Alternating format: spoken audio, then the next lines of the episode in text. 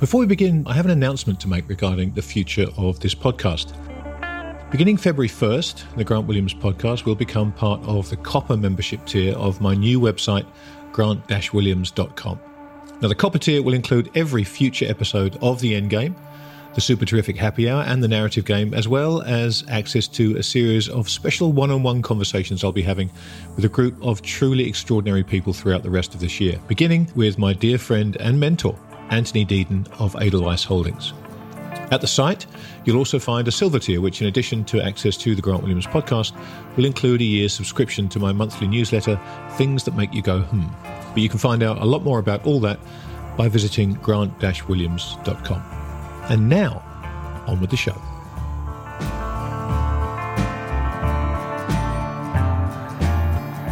Something that's fascinated me over the last 12 months has been how keen people are to hear my views on cryptocurrencies in general and Bitcoin in particular. I've tried to lay out my position as clearly as I can over that year, and I'll do the same again here. I understand the bull case for crypto very, very well. In many ways, it's a similar case to the one I've been making myself over the years for gold. Because of that, I've been predisposed to be bullish on Bitcoin. But, like anything I come across that looks interesting, I maintain what I view as a healthy level of skepticism until I've had any fears allayed. As far as Bitcoin goes, I'm just not quite there yet. There are things which concern me about its long term viability, and so until I can have those questions answered to my satisfaction, Bitcoin, to me, remains a highly speculative asset. The difficulty I've found in getting my questions answered stems largely from the binary opinion set I've found wherever I've searched for those answers. Bitcoin, it seems, is either going to eat the world or it's a complete Ponzi scheme. And finding a space between those two opinions where my possible answers might lie has proven very difficult for me. Last week, an extremely negative article about Tether, the supposedly dollar backed stablecoin, did the rounds. And from the commentary and discussion around that article, the idea of a debate rose organically on FinTwit, a debate that I was asked to moderate. Needless to say, in my own search for answers to my questions, I was happy to oblige. And so here we are. Joining me today are Mike Green of Logica Funds, a man with a towering intellect and a decidedly negative view of Bitcoin, and Tether for that matter, and Nic Carter, co founder of Castle Island Ventures and CoinMetrics, and another man in possession of some serious intellectual firepower, but who sees Bitcoin in a completely different and extremely positive light. The idea here is to offer both sides of the Bitcoin debate a chance to speak and engage respectfully with the other in the hopes of providing anybody listening with something to either challenge their own assumptions, answer nagging questions they may have, or simply provide them with some good old fashioned confirmation bias. The goal isn't to change anybody's mind about Bitcoin, although who knows, maybe that can actually happen in either direction, but rather to have a thoughtful, respectful conversation about what is, no matter which side of the debate you find yourself on, the hottest topic in finance right now. So let's get to it. My conversation with Mike Green and Nic Carter. Gentlemen, welcome both of you to this special podcast that um, kind of arose organically, and I'm, I'm absolutely delighted that the two of you were willing to take the time to come on and talk about this because there's been so much said and written um, about Bitcoin, obviously on both sides, and and right at the top of the show, I, am going to position myself um, and explain to everybody where I am because I think that's important for the guy in the middle to understand. Uh, I am. I, I, like to refer myself as a, as as a bit skeptic. Um, I understand the potential promise of Bitcoin. I've heard some uh, very smart people say very smart things about it, a lot of which uh, resonates with me from my time in the precious metal space. But I have questions that I just don't really.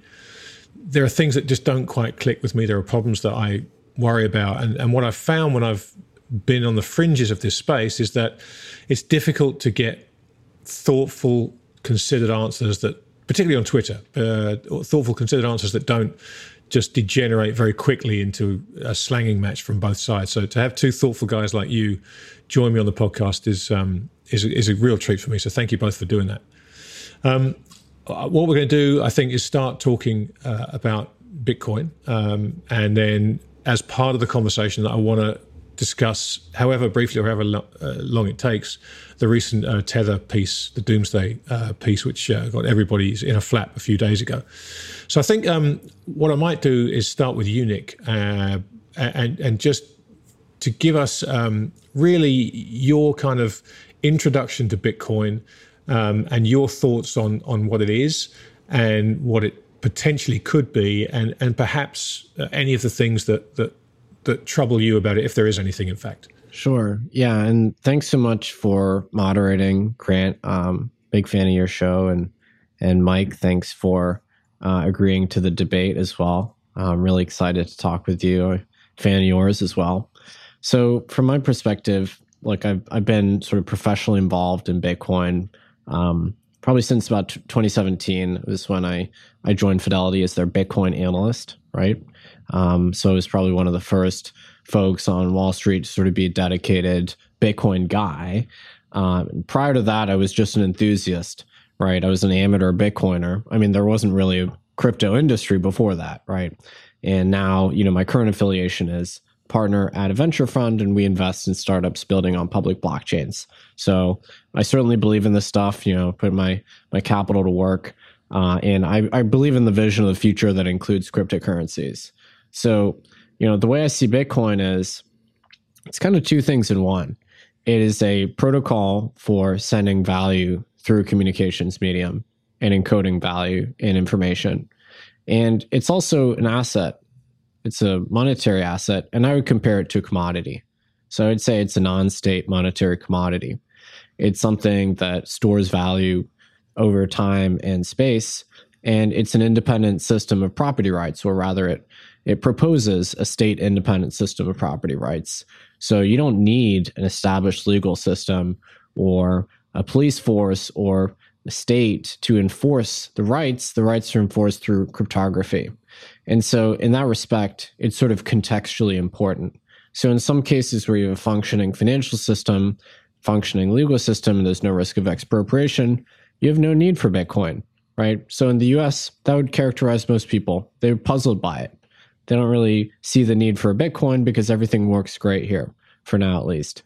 In other countries where property rights are not really respected and you have inflation or devaluations or just simply you know people's funds and bank accounts get seized uh, on a frequent basis, then maybe there is more of a need for a non-state system.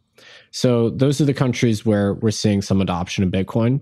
You also see plenty of Americans getting exposure to it, um, maybe in anticipation of a future time when it becomes super relevant, or just uh, out of speculative mania too. Uh, but you know, quite briefly, that's how I see it. I think it's important for there to be non state monetary technologies. I think Bitcoin is extremely promising and it improves upon gold in some really critical respects, particularly along the domain of auditability, verifiability, and taking physical settlement, which is where I think it really improves upon gold. Um, but I think if you are positively disposed towards gold, you should probably take a look at Bitcoin because it's you know really similar in some of its critical features although of course you know not not the same thing by any means. Um, so that's that's my sort of very very short description of bitcoin.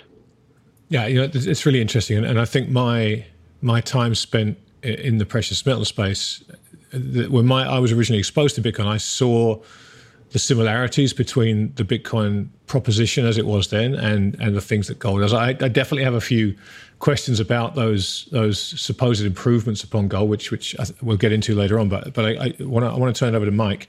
Um, Mike, just uh, if you can, your because obviously your your view on Bitcoin is is is the, the polar opposite to Nic's, and so I'm I'm, I'm curious to get an overview of the of that and the things that that concern you the most, and then we can perhaps dive into some of these things.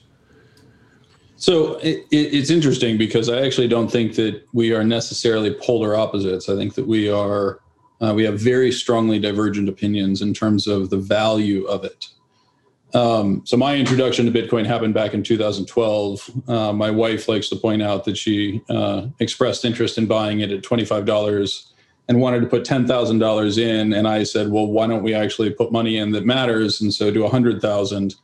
And she, uh, she of course was uh, said, that's far too much and uh, did nothing with it. Right now, my view on Bitcoin for a very long time was get yourself to neutral, own enough that it's not going to make you crazy rich, and own enough that you're not sitting there with an incredible amount of FOMO as you watch others get rich around you.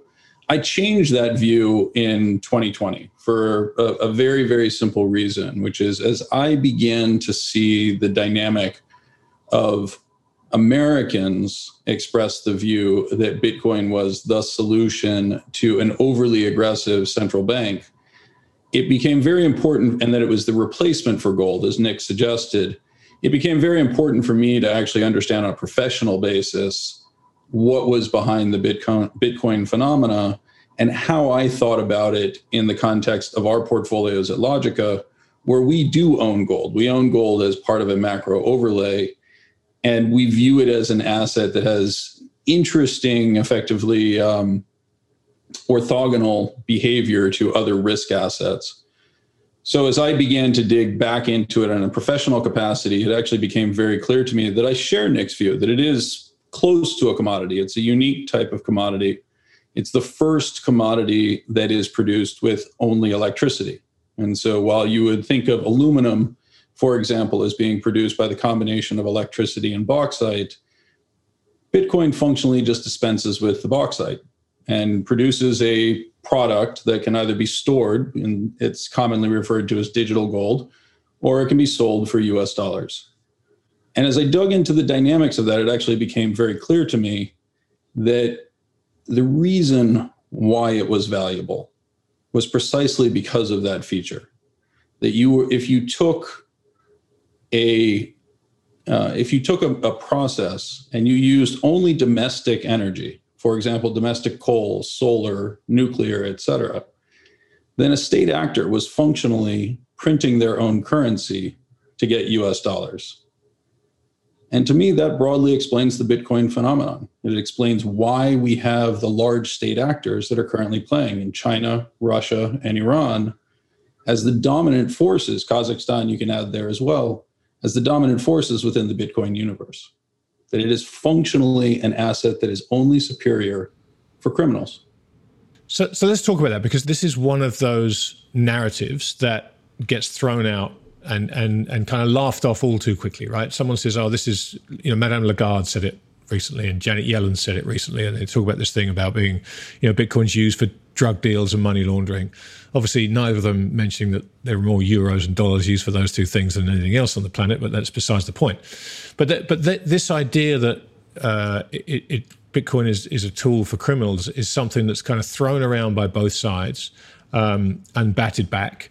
Um, but but Mike, just expand on that a little bit because it's it's knowing you as I do. Something like that is not a flip comment coming from you. This is something that you've thought more deeply about. So just perhaps you can expand on that for me. Sure. So, so part of it is actually deeply understanding gold, right, and why gold played a role in the monetary system. And you and I have been through this underlying dynamic. Gold is not money. Gold fits a physical parameter that was necessary for coinage 5,000 years ago, in particular, large format if you think about the dynamics of what are necessary, and I talked through this on a podcast with John Coates-Mita, but just to run through it, you know, ultimately 5,000 years ago, you needed to have controls against counterfeiting, which would require a level of purity. So you're locked into the elements on the periodic table. It's very difficult to assess purity in the context of an alloy. And then you start adding the additional features that are required solid at room temperature, non radioactive, non corrosive, and non toxic. Importantly, it needed to be malleable at temperatures that could be achieved 5,000 years ago. And by the time you're through with all that, you're left with five metals. You're left with nickel, copper, zinc, silver, and gold. And then scarcity becomes a question as you start thinking about large format and you're thinking about large format wealth storage. In particular, you need something that is relatively scarce, can't be unobtainable, but it needs to be relatively scarce. It leaves you with silver and gold. And gold has the unique property that one, it's more rare than silver. And second, it doesn't oxidize or tarnish. So it became the preferred vehicle. It wasn't because of anything special about gold, it was simply element 79 on the periodic table. The other dynamic, though, that actually retains value for gold is where you discover that Bitcoin's actually an inferior asset. Because when you think about a commodity, a commodity has a unique attribute to it. Once I deliver it to you, my obligation ceases. If I give you a ton of wheat, I've completed my obligation. There is no further requirement, for that matter, for anybody to perform something for that to have value to you. Likewise, a ton of steel. if I deliver an ounce of gold to you, every obligation has been fulfilled. You may have to negotiate what it can be sold for, what it can be traded for in the future, but nobody has an obligation or liability outstanding to you. And this is where ultimately Bitcoin fails because somebody has to keep the lights on. Somebody has to keep the internet running. Somebody has to keep the network running. And as a result, it fails that test of lacking liability. It requires somebody to keep those on. And as a result, it is only valuable to those who are actually looking to do one thing in particular work against the state. That's, that's what terrorists do. They assume that the network is running, they assume that the lights are on, and they're working against it. That can be the state of China, that can be the state of Russia, that could be a significant terrorist group. And again, that's where we see the mining activity, that's where we see the transactions. Yeah, it's interesting, Nic. I'm going to I'm going to I'm going to bring you in on this one because I, I, want to get your your thoughts on this because uh, that that's one of the things um, you know at the top of the show when I talked about some of the things that concerned me about Bitcoin. One of them was not not for for Mike's um, particular angle on it, but this necessity for there to be functionality and other things in order for Bitcoin to have its value and preserve its value uh, and be transferable was one of the kind of bugbears that I had with the system. So, so given what Mike said and understanding where I am in the thing, you know, I'd love to get your thoughts on, on, on what Mike just said then. Yeah. So I guess there's like two big points to address. The first one being that uh, Bitcoin is ostensibly only for criminals. And I guess the other one, which I'll start with, would be Bitcoin as possessing some kind of liability because it depends on the internet. So I'll start with the latter. Um, so I agree that gold transactions are final in a very kind of physical laws of physics type way. And certainly that gives Bitcoin or gold strength relative to Bitcoin in certain apocalyptic situations where the internet no longer exists. Uh, the thing, the ways that Bitcoin improves upon gold are because it's dematerialized, because it doesn't have that physical presence, and so it's much more portable sort of infinitely portable and it's much more verifiable than gold. If I want to verify an inbound gold transaction that I'm receiving outside the aegis of you know something like the LBMA, I need an XRF spectrometer. I need to inspect the atoms in that gold to ensure that there's not tungsten filling in the gold bar, right? That's kind of difficult, you know, and, and so that's why you see gold ending up in these walled gardens because the cost of verification is pretty high. And so it's easier to simply authenticate every link in the supply chain and make sure that gold is just circulating between these trusted intermediaries. Uh, whereas with Bitcoin, the way to verify it is simply by running a full node. Running a full node is something you can do on your laptop. It's about 300 gigabytes. That's the entire size of the ledger. That contains every transaction ever made with Bitcoin, about 500 million transactions. And you the way you do it is you just simply replay the whole history of the transactions and you make sure that the bitcoin payment you're receiving is sort of included in there and it follows the valid protocol rules now you can run a node for you know $10 a month uh, so that's much much cheaper and much more accessible to really anyone on earth uh, than than verifying an inbound gold transaction. So there's a trade-off right? The trade-off is you're dematerializing something so you lose those really hard sort of laws of physics boundaries but you gain you know this you gain this crucial right to be able to verify a transaction and to take physical delivery and then to transport that asset with you anywhere. You know bitcoin can be stored in a 12 word phrase. Store it in your brain. If you're a refugee you can take that across borders. You don't even need to bring anything with you. All you need is a memory. So that is the flip side of the you know fact that bitcoin is not material. It's that you gain these great advantages over gold but i would say you know certainly part of the appeal for gold is in a truly apocalyptic situation where the grid is down nothing else works commerce doesn't work but i'm not exactly planning for a situation where the internet ceases to exist there's not that many scenarios that i'm envisioning where the internet has sort of popped out of existence and we go back to an analog world. I mean, th- maybe there's like a tiny part of the tail risk that um, involves the internet ceasing to exist. But you know, more realistically, I'm planning for situations where, for instance, we have high inflation or we have a devaluation. The world looks much as it does. It's just that we're dealing with monetary repression. And in that case, I think Bitcoin is a perfectly suitable asset. Uh, so, you know, I, I think if your if your case that you're planning for is one where the internet has gone down, yeah, sure, Bitcoin's not going to be suitable. But at that point, we're dealing with a truly apocalyptic situation, and that's not you know a big percentage of the futures that I expect here. Uh, so I, it's, it's yeah, it's interesting that you focus on that though, because if you think about the dynamics of keeping the lights on, keeping the power on, keeping the system functioning, ultimately that is dependent upon the state itself. The state employs the police, the state employs the security facilities, the state keeps the enemies from disrupting those networks. And yet, what you're encouraging is actually depriving the state of the flexibility of financing itself by opting outside of the system. Functionally, you're declaring that because you disagree with the policy of the US government or whatever government you happen to be a part of, that that entitles you to take your money off because you'd like to have non-state money. Yeah, I, I think it, it's absolutely my right to store value outside the purview of the state if I'm expecting a devaluation. I don't see why I have a moral obligation to stomach that that's what everybody does in terms of asset allocation. They try and construct a portfolio such that they're insulated from the vicissitudes of the future, whatever the cause may be market turmoil or state action.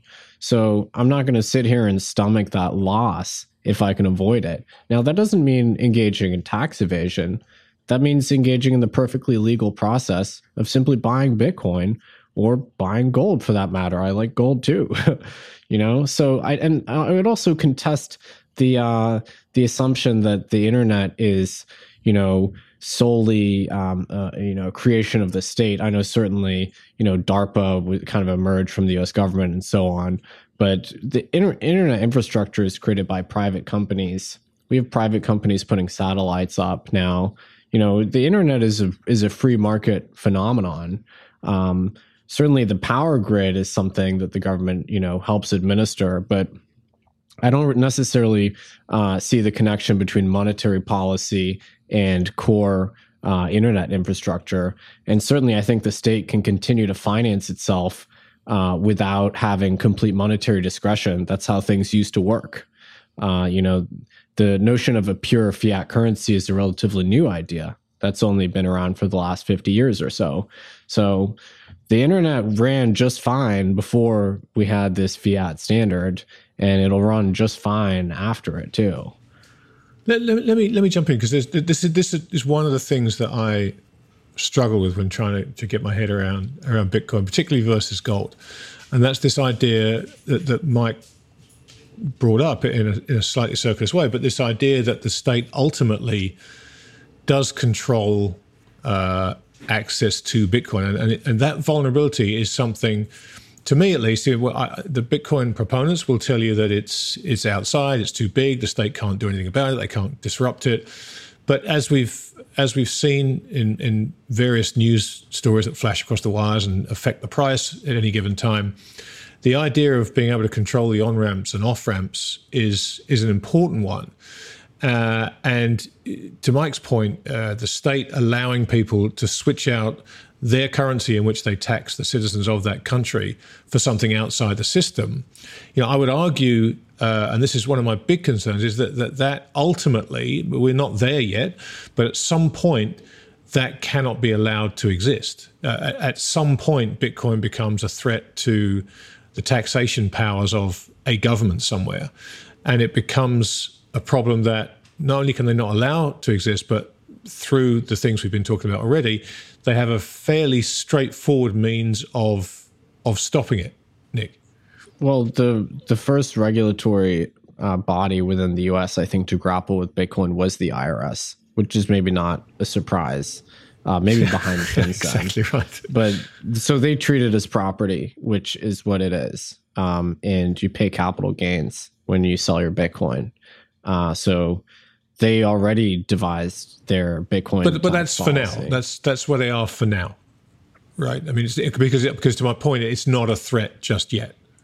Well, it may well be a threat, but it's a very popular product that tens of millions of Americans use. There's senators like Cynthia Lummis that are Bitcoiners. There's a dozen or so representatives that count themselves as allies of Bitcoin. You got the new head of the SEC, Gary Gensler, who taught a class on crypto at MIT. You know, the putative head of the CFTC, Chris Brummer, uh, wrote a book on crypto assets. You know, so it's I think it's a little odd to assume that the state would take this incredibly adversarial stance towards Bitcoin when it actually is very much an American industry.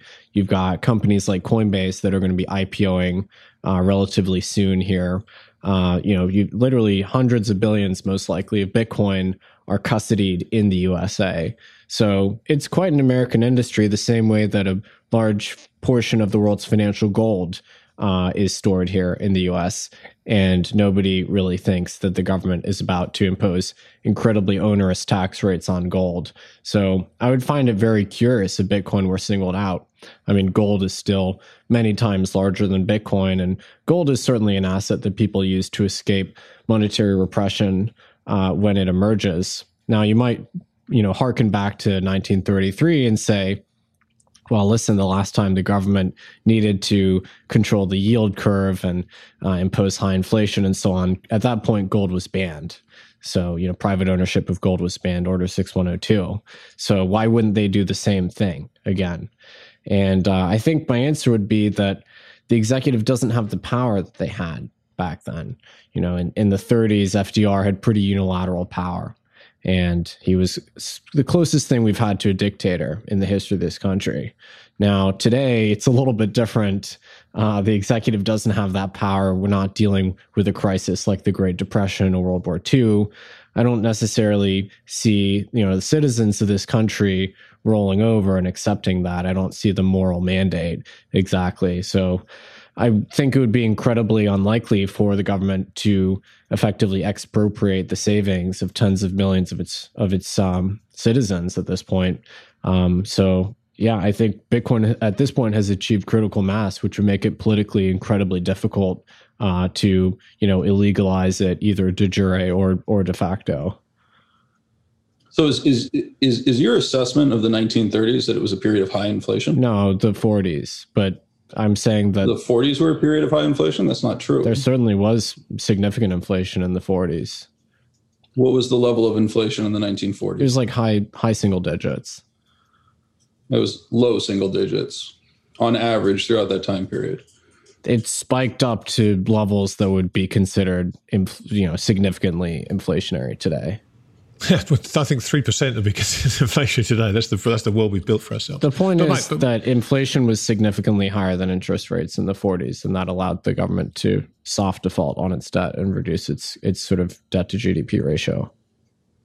So that's actually an ahistorical take, right? It was not a function of the difference between inflation and interest rates. It was a function of an expansion of the productivity of the United States. We radically increased the number of people working in our economy the labor force over the course of the 1930s into the 1940s had expanded by about 35%, even though the economy had not grown significantly. That created tremendous resources that could be deployed once the soldiers returned from war.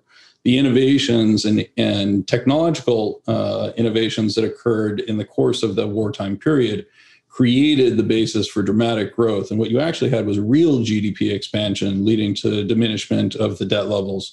It had nothing to do with financial repression. Do you disagree that inflation ran significantly higher than interest rates in the 1940s after the war?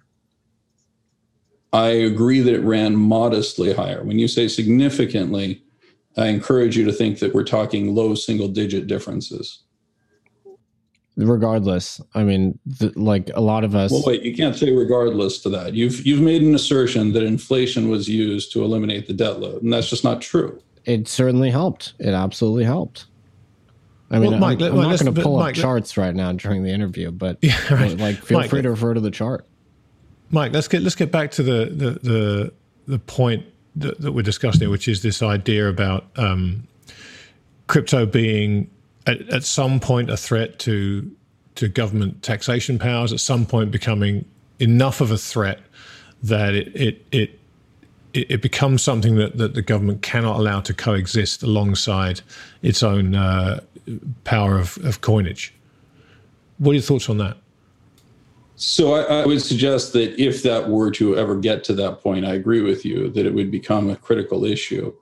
My concern is is that it represents a threat already, not because of the potential to replace U.S. taxation. Although I find it concerning that an increasing number of Americans are being encouraged to decide that their decision about policy overrides the overall policy uh, objectives of the state. I would suggest that that's a, a very frightening development, that we've effectively robbed ourselves of any sense of unity or alignment behind our leadership.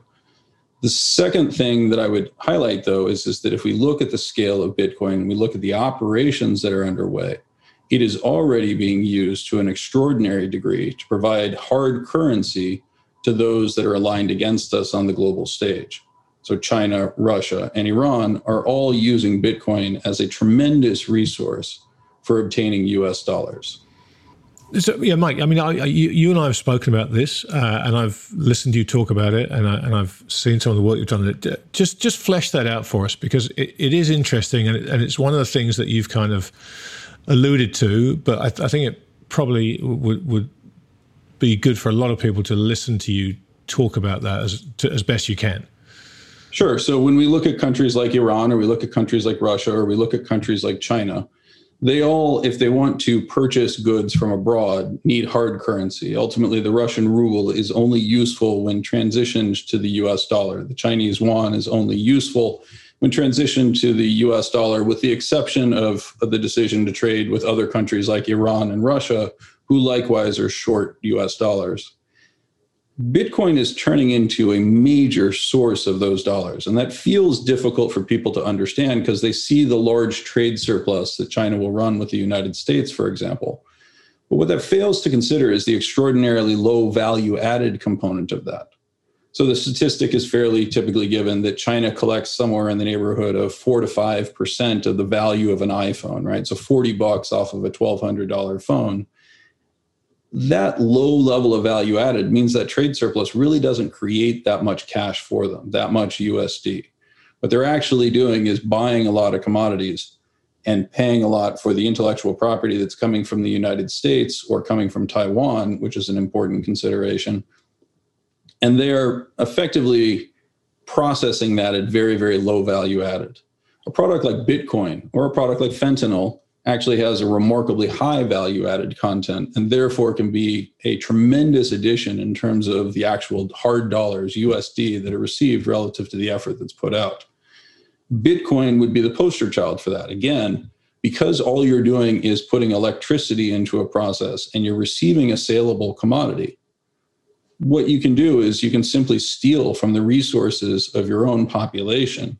You can use underpaid labor to extract those resources in the form of lignite coal or to build solar facilities or whatever, effectively you're just stealing from your own country and printing your own currency to generate US dollars. It's an end run around any form of sanctions and control. And individuals that are actively involved in Bitcoin are facilitating that by providing those dollars. So I, I have a question for Mike though. So I mean, China exports what's what's China's kind of trade surplus like 500 billion plus dollars a year. China you know collects US dollars with the US with the with the US they run trade deficits with the rest of the world. So China collects dollars by selling products to Americans. How is let's say the state was mining bitcoin, which is not exactly the case. It's it's private entities, but let's say they were. How is that any different from just Chinese firms exporting any other good or service to the US? What's the difference there? Ultimately, I would suggest that there are two components to it. Again, when they ship us baseball caps, they are not simultaneously shipping us baseball caps and saying, you're receiving these baseball caps because of the collapse of the US dollar. Right. The second component, as I said, is of that $500 billion trade surplus that they run with the United States, they have to run massive trade deficits with the rest of the world in order to obtain the resources to produce that 500 billion. The value added content is extraordinarily low. If you look at China's foreign reserves, which would reflect the accumulation of resources if they were actually getting tremendous amount of additional value, they have been at best flat. And until the introduction of Bitcoin mining, they had been declining. So, uh, just to give people a sense of the numbers involved here, right? So, I think you might be somewhat overstating the amount of new Bitcoins that are produced in terms of the effect on actual financial flows globally, right? So, today there's 900 new Bitcoins that are mined every day, right? A block has 6.25 Bitcoins. There's 144 blocks in a day typically. And Bitcoin is about $30,000, give or take. So that means the entire Bitcoin mining industry has revenue of $10 billion a year, just about. So, you know, what you're suggesting here is that we have hostile foreign regimes, et cetera. You know, they're mining Bitcoin, they're getting hard assets. The truth is, most Bitcoins have been mined. 88% of Bitcoins been mined. The rate of mining issuance is slowing. Every four years, it gets cut in half. The annualized inflation rate of Bitcoin, monetary inflation, is 1.8%. So we're talking about relatively small numbers in the grand scheme here. Like, let's say Iran you know, Iran, the entire mining operation was nationalized, which is not, but you know, let's say it was, and they were using all of the Bitcoin they were mining to import. Uh, you know, all of the Bitcoin was being collected by the state. Now, if you look at, there's some great stats on the Cambridge uh, Alternative Finance website um, estimating the location of mining. Iran's about 3.8% of global hash power, according to that estimate, which I think is fairly credible right? Now, 3.8% of the annualized Bitcoin mining reward is $370 million. How big was the Iran deal, the pallets of cash that Obama shipped over to Iran? I think it was somewhat larger than that. So, look, we're talking about relatively small numbers here. And, and you know, certainly there are state sanctioned mining operations in Venezuela. We know, you know, the secret police went around confiscating ASICs and now they mine. But the numbers here don't really bear out any kind of strategic threat to the US, especially in light of the fact that we have free flow of capital uh, with most of these countries. Uh, so, you know, I think you might be sort of overstating the magnitude of the quote unquote problem here.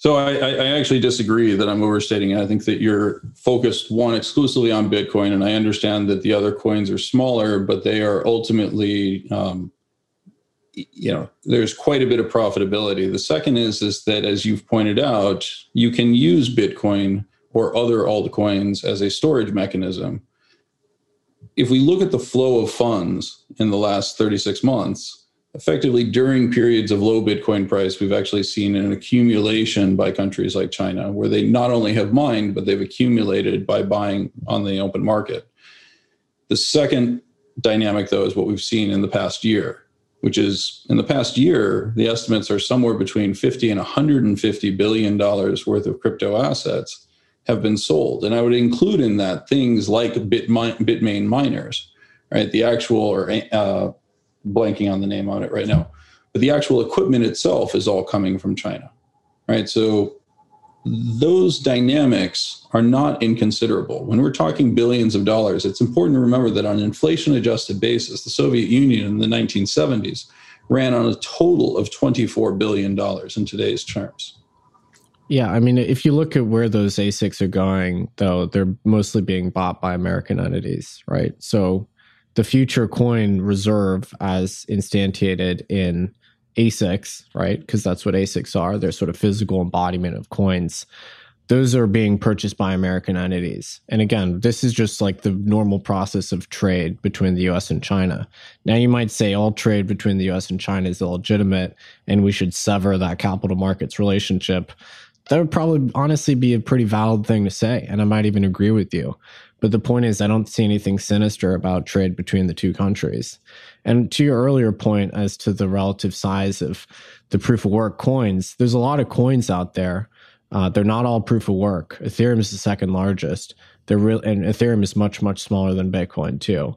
So the there you know there really isn't that much outside of Bitcoin and Ethereum in terms of uh, the the sort of value proposition for miners. So, do you dispute the idea that in the last 12 months, China has received Bitcoin and crypto proceeds, inclusive of the sale of mining rigs, in excess of $50 billion? I mean, I'd love to see where you're getting those numbers. I don't see any evidence that China is accumulating all the bitcoins. Quite the contrary. Um, you know, the major buyers of bitcoins are largely American institutions, American investors. You can look at these flows every single day. The Grayscale Trust product is probably the big biggest single buyer of Bitcoin. You've got American publicly traded firms like MicroStrategy buying over a billion dollars worth of Bitcoin. Coinbase is the biggest Bitcoin exchange in the world. They have probably about 50 million clients, mostly American, Western European. My former employer, Fidelity, they're one of the largest custodians of Bitcoin in the world. That's for kind of U.S. entities. Um, you know, the the any the folks out there with an appetite to buy Bitcoin uh, are largely Americans. We can look at the balance sheet of the Chinese exchanges, Huobi and OKCoin, and see you, you know the number of bitcoins they've got on their balance sheet. That's what my firm CoinMetrics tracks. I'm not seeing anything to suggest that these Chinese entities are accumulating hundreds of billions of dollars worth of Bitcoin fundamentally. So I didn't suggest that actually. I suggested exactly what you're referring to that those have been accumulated in the past and now they are being sold to Americans. Uh, certainly the case. I mean, a lot of um, a lot of bitcoins were historically mined in China, but I don't really see the relevance of historical sales of Bitcoin uh, to Americans. I mean, like the fact is, the flow of fiat currency into Bitcoin is happening, you know, largely in the U.S. and, and Western Europe. That's that's really the epicenter of this. Well, that's actually quite interesting, though, when I think about it in the context of what you said earlier. That you know, the primary rationale for adoption was refugees or those who needed to fight back against their governments in places like Venezuela or Argentina, where they were experiencing strongly adverse conditions, right? It established the moral case for Bitcoin. What you just told me is it's largely Europe and the US that is providing the flow of dollars and euros to China. That's because I'm, first of all, like, I'm going to completely dispute the fact that China is the sole producer of Bitcoins because that's not true. Uh, and second of all, um, American America just fundamentally has the most capital in the world. You know, like America probably represents forty percent plus of all the publicly traded equity capitalization globally, right? Even though the U.S. is more like twenty percent of GDP, so there just are fundamentally large capital markets in this country. That's why they account for a lot of buying power. But Bitcoin is a fundamentally global phenomenon. And if you look at, you know, there's a great study by Chainalysis. They look at the countries where Bitcoin trade occurs. Uh, you know, you look at the per capita intensity of Bitcoin trade. They identify a bunch of different places, ex-US, uh, where you have, you know, a high rate of per capita adoption.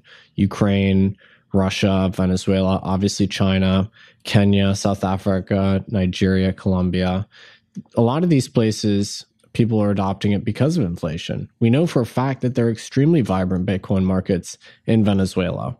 Now, if you look at it on an absolute basis, though, the US is going to dominate because there's just fundamentally more capital here. But you could say that the US individuals and financial infrastructure monetizing Bitcoin, make it a liquid commodity, is a way to support its usage globally because that provides it with a liquidity and a stability that means that it's useful for people around the world. And a lot of the software to use Bitcoin uh, is developed in the U.S. and then it's used. It can be used by dissidents worldwide or folks trying to escape inflation. So there's an enormous positive externality that comes from Americans monetizing the asset. So, just very quickly though, when you said that, I, I, I want to return to your earlier comment that you said the U.S. has no need for Bitcoin. And what you're saying now is, is that it is a public good that the US is financing the Venezuelans or the Ukrainian dissidents or the Russian dissidents. Although I would question whether what we're actually looking at is dissidents in those last two regions you're suggesting that the primary role is for the US to accumulate this to finance the resources of the dissidents and the impoverished in the rest of the world. It's a positive externality of the of the fact that it's, you know, largely Silicon Valley firms that have built the infrastructure uh, to make Bitcoin functional and useful. I'm not saying it's exclusively American entities that have done this, uh, but it, it is in large part Americans. But of course, Americans are buying Bitcoin for good reasons too. It's just that that reason is not immediately apparent if you're looking at inflation. but most of us expect that reason to become very clear uh, within the next few years. You just look at the growth in M2 money supply, 20% annualized. Uh, you look at inflation expectations. You look at the fact that direct stimulus has been politically normalized in this country. And sure, a lot of people are thinking, huh, maybe we're going to be the next Argentina too. So Americans are buying it for good reasons. And all you have to do is just listen to all of those macro investors that are buying the asset. That's the same justification they give every single time. That they. Well, this is Nic.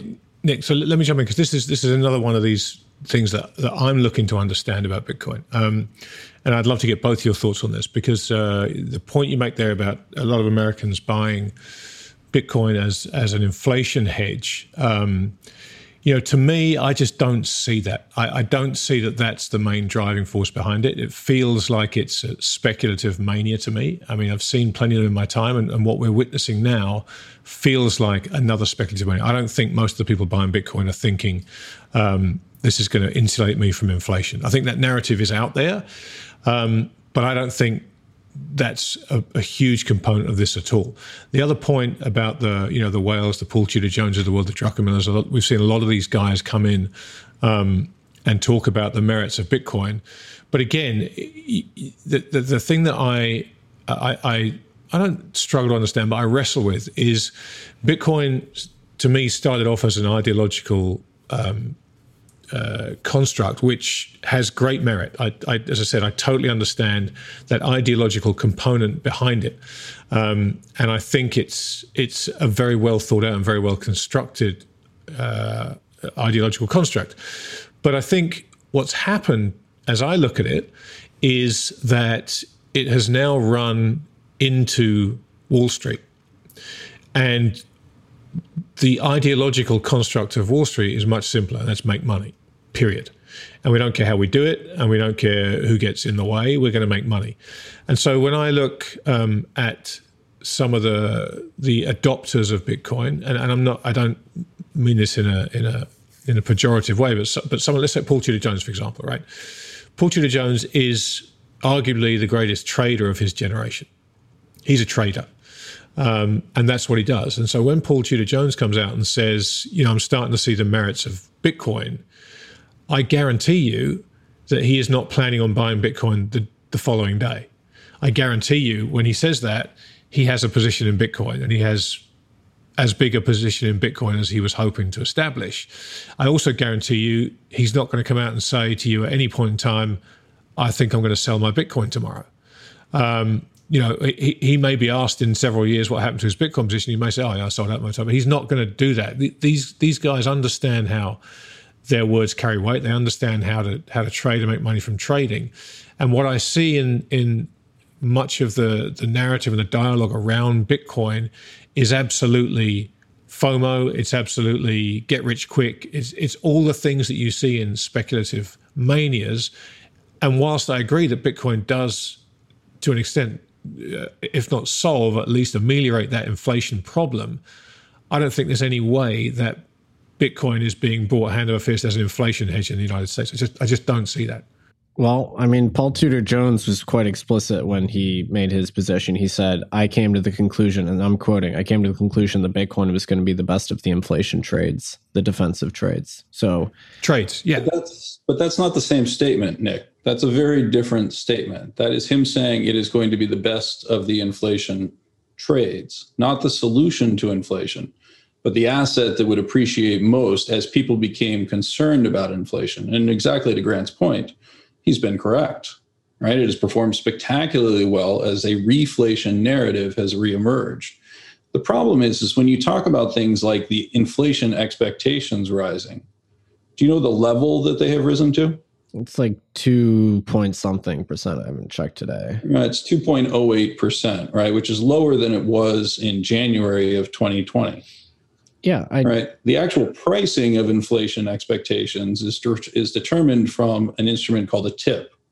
Right, the dynamics of how that tip is constructed and priced is a function of volatility in the marketplace.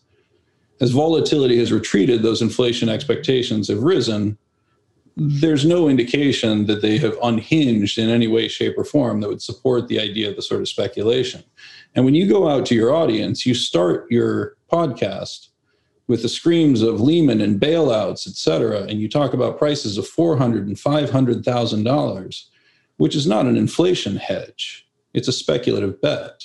Why do you do that? Well, first of all, thank you for listening to my show. I hope you enjoyed it. Um, and I think nobody's claiming that we have CPI inflation in the US today. The mere point is that inflation is a specter which could return. And sure, you can buy Bitcoin once inflation is here, uh, and we're, you know, the US is once again engaging in monetary oppression. or you could anticipate that and buy it today or last year or the year before that. Now, Bitcoin is still pretty small. So if you're buying it early, you're, you know, there's a significant risk associated with that. The world doesn't really understand it well. Uh, so it's extremely volatile as the world sort of rapidly repriced its expectations of its future growth trajectory.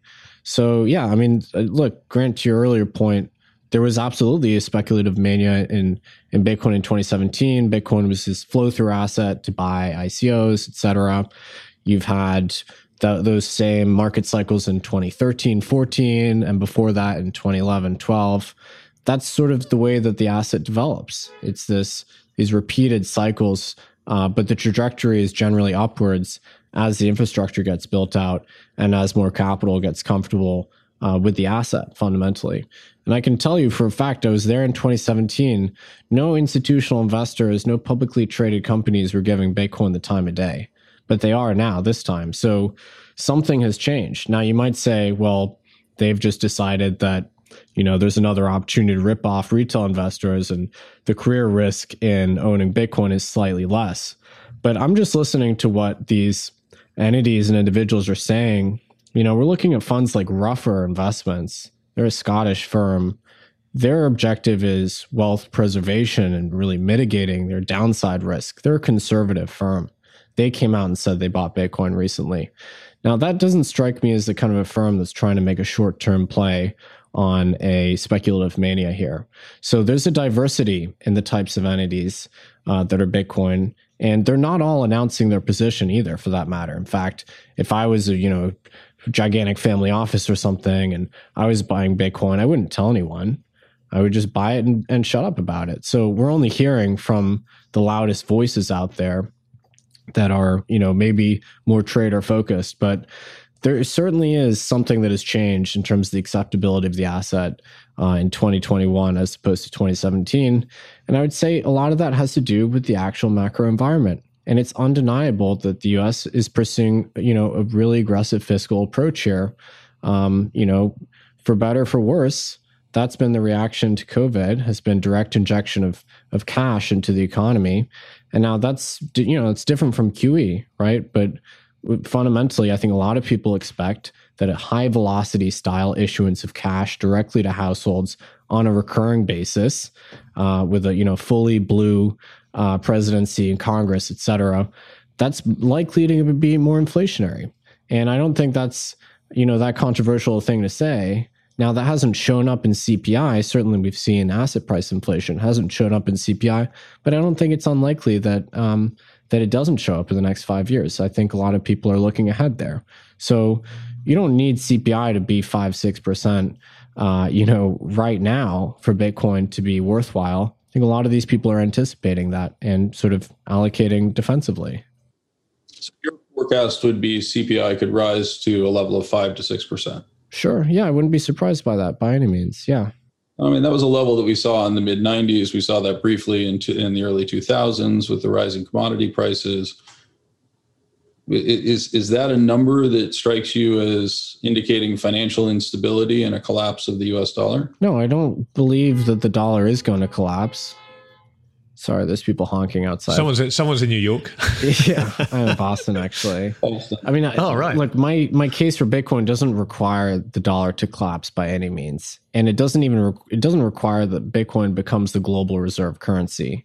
It merely suggests that there's room for an alternative, neutral, apolitical, non-state currency alongside the other ones out there, and the Bitcoin offers a non-discretionary monetary policy as compared with all the other sovereign currencies where monetary policy is highly discretionary. That's the only thing we're proposing. And we're not coercing anyone. We're not forcing this view on anyone. It's an entirely free market phenomenon, right? As opposed to sovereign currencies, which are coercive by definition, right? You're born into them. It's very hard to opt out of them. So, you know, this is the purest and least coercive approach to monetary competition possible. And I think ultimately it's going to be a disciplinary force on the, the established central banks.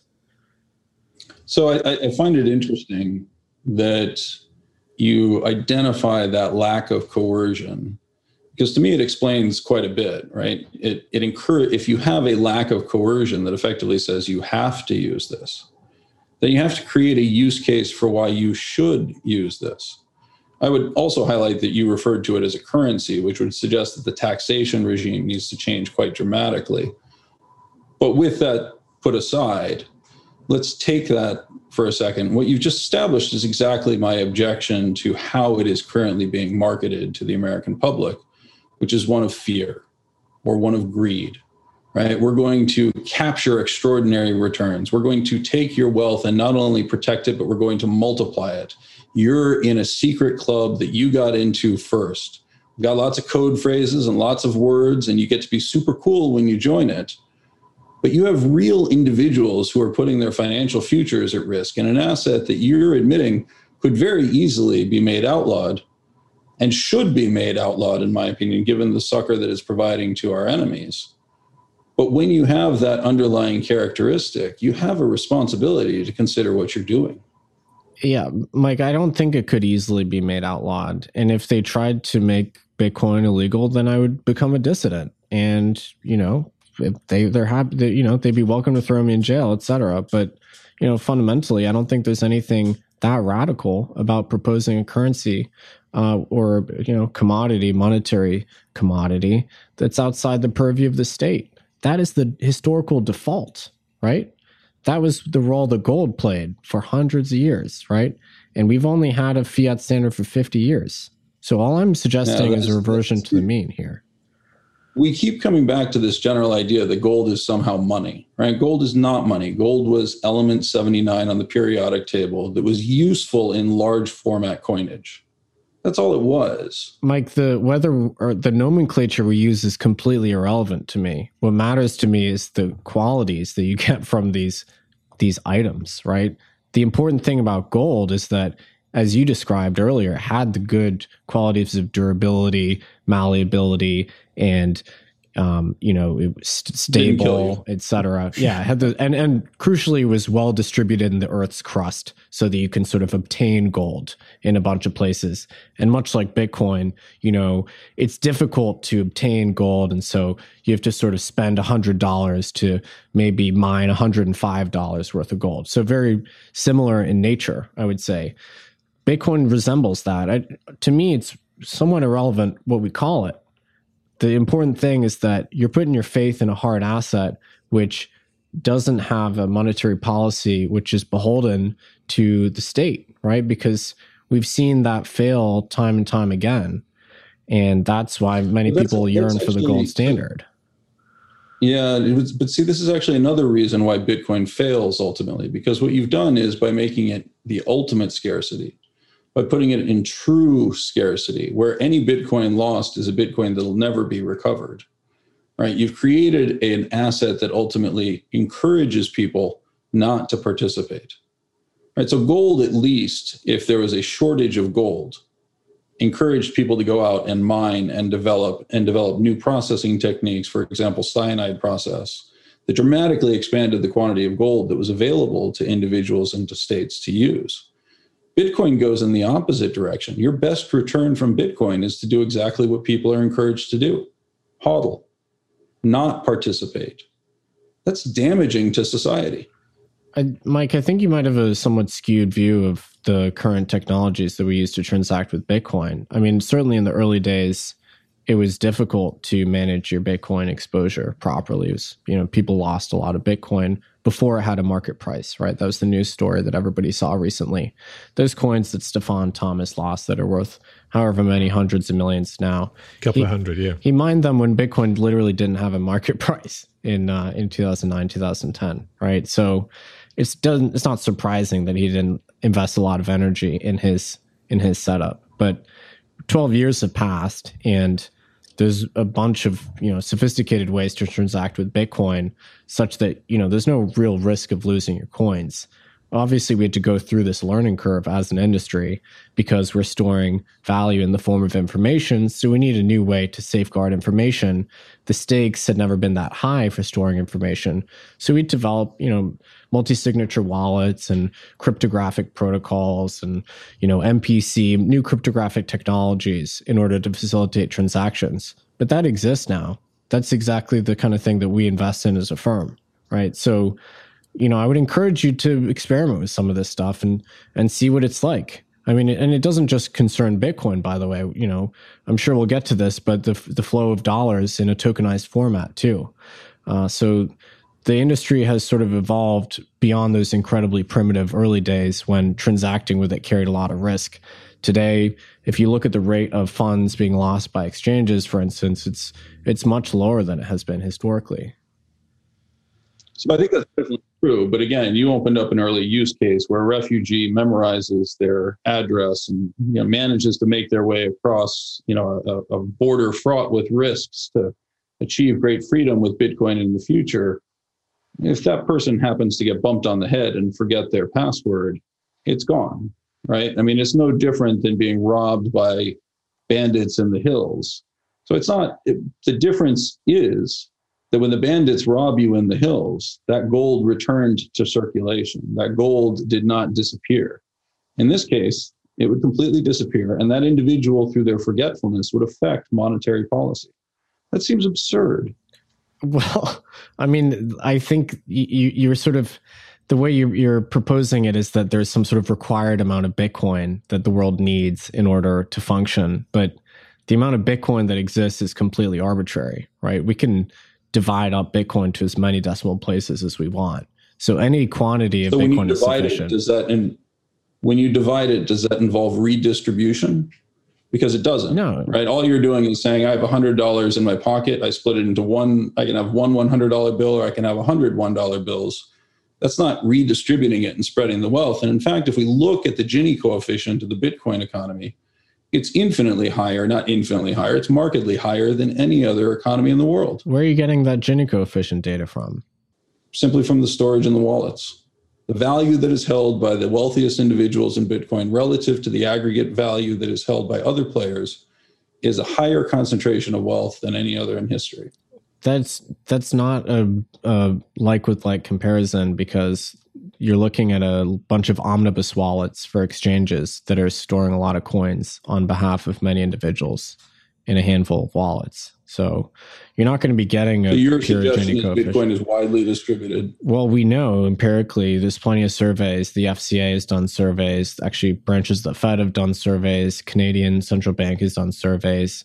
You got good studies from uh, Cambridge Center for Alternative Finance my best guess is there's around 100 million people worldwide that use cryptocurrency. That's looking at um, exchange accounts, KYC exchange accounts. So, it, I mean, it's not perfectly distributed by any means, but it gets better distributed every day.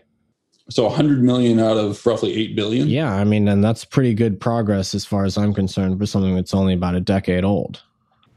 Well, let, me let me jump let me jump in on something because Nic, Nic, this brings up a, something else that, that I'm curious about. You you mentioned a little while ago about the difference between 2017, that run we saw up in towards the end of 2017, and and today, and it and it definitely does feel different. A lot of that is down to um, broader adoption. Um, it's down to the MicroStrategies of the world. It's down to the grayscales of the world. But uh, when I look at that, I wonder if that is all positive. I think it's positive in the fact that it, it definitely, until this last week, has reduced volatility quite significantly. Um, and that those 90% drawdowns that we've been become accustomed to in Bitcoin over its first kind of 10 year lifespan uh, feels much harder for that to happen now. But the flip side of that is, and I think this is a point that you've both been knocking backwards and forwards here, is when you've got something like uh, you know Barry's Grayscale Trust, and you've and you've got uh, MicroStrategies Treasury, and you've got a lot of big um, whales, let's call them, who are uh, who have a much higher tolerance for volatility than the public, uh, than a retail investor. You do have optically, at, at, least, you have this uh, this appearance that this will be a very simple uh, instrument for um, the transfer of Bitcoin from uh, weak hands into strong either corporate hands or strong um, uh, kind of Wall Street hands. And I see signs of that. I see signs of, you know, some of the recent drawdowns we've had feel like, to me, what would ordinarily be something you see at the end of a speculative mania, except this time we have a, a kind of two sides to this. We've got we've got big holders who have threshold for pain uh, and can watch something that retail money has piled into at 40,000 drop 25% in a few days, they can stomach that, they can sit quietly and then mop up all this stuff. So it feels like Bitcoin is being concentrated at the expense of retail investors into the you know the the the, the Wall Street mafia, let's call them, for, for want of a, a less pejorative phrase. Do, do, you is there any validity in that, or am I smoking something? Well, it's uh, it's a fair point. I mean, as with any volatile asset that retail participates in, retail will occasionally lose money 100% even if the asset typically goes up. There's nothing i or anyone can do about that. Barry's trust though the, the grayscale product those coins are held on behalf of individuals that want to own financial bitcoin in their brokerage account. So you know that's not uh, uh you know they have about seven uh, probably maybe 3% of all outstanding bitcoin something like that uh, that represents probably hundreds of thousands of individuals that want to hold Bitcoin on Schwab and Fidelity and so on. Uh, so that's not you know one entity. Um, yeah, for, my, MicroStrategy, on the other hand, they've accumulated I think seventy thousand bitcoins. That is under the purview of one entity. Um, but you know, I would just invite you to look at the blockchain itself. You know, so it's very transparent. Um, unlike other assets, this is one of the really interesting things about Bitcoin. Uh, you know, every transaction is visible. You can uh, run amazing analytics on it. So you can do this query for yourself. And I wish I could pull up this chart for you right now. I mean, you can look at the number of addresses that have retail sized amounts of Bitcoin, people holding Bitcoin on chain. So you can look at the number of addresses where they're holding 0.01 Bitcoin or 0.1 Bitcoin. You can see that number is typically increasing over time. So I'm not seeing evidence for concentration when I look at the blockchain. I, I see the opposite. I see dispersion, you know, and so that's very positive. one of the things that you pointed out, though, one of the things you've pointed out is, is that almost all the bitcoins have been mined, right? So the only way that it gets distributed to the rest of the world is by spending from some group that has a concentrated component of it.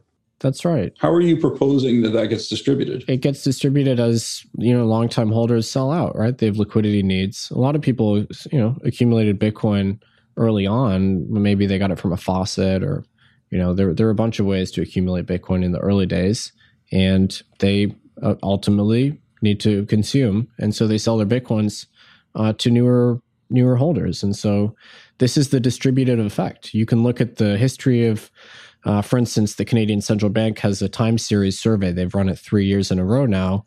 Uh, you know, counting up how many Canadians own Bitcoin, you see the number increasing year over year.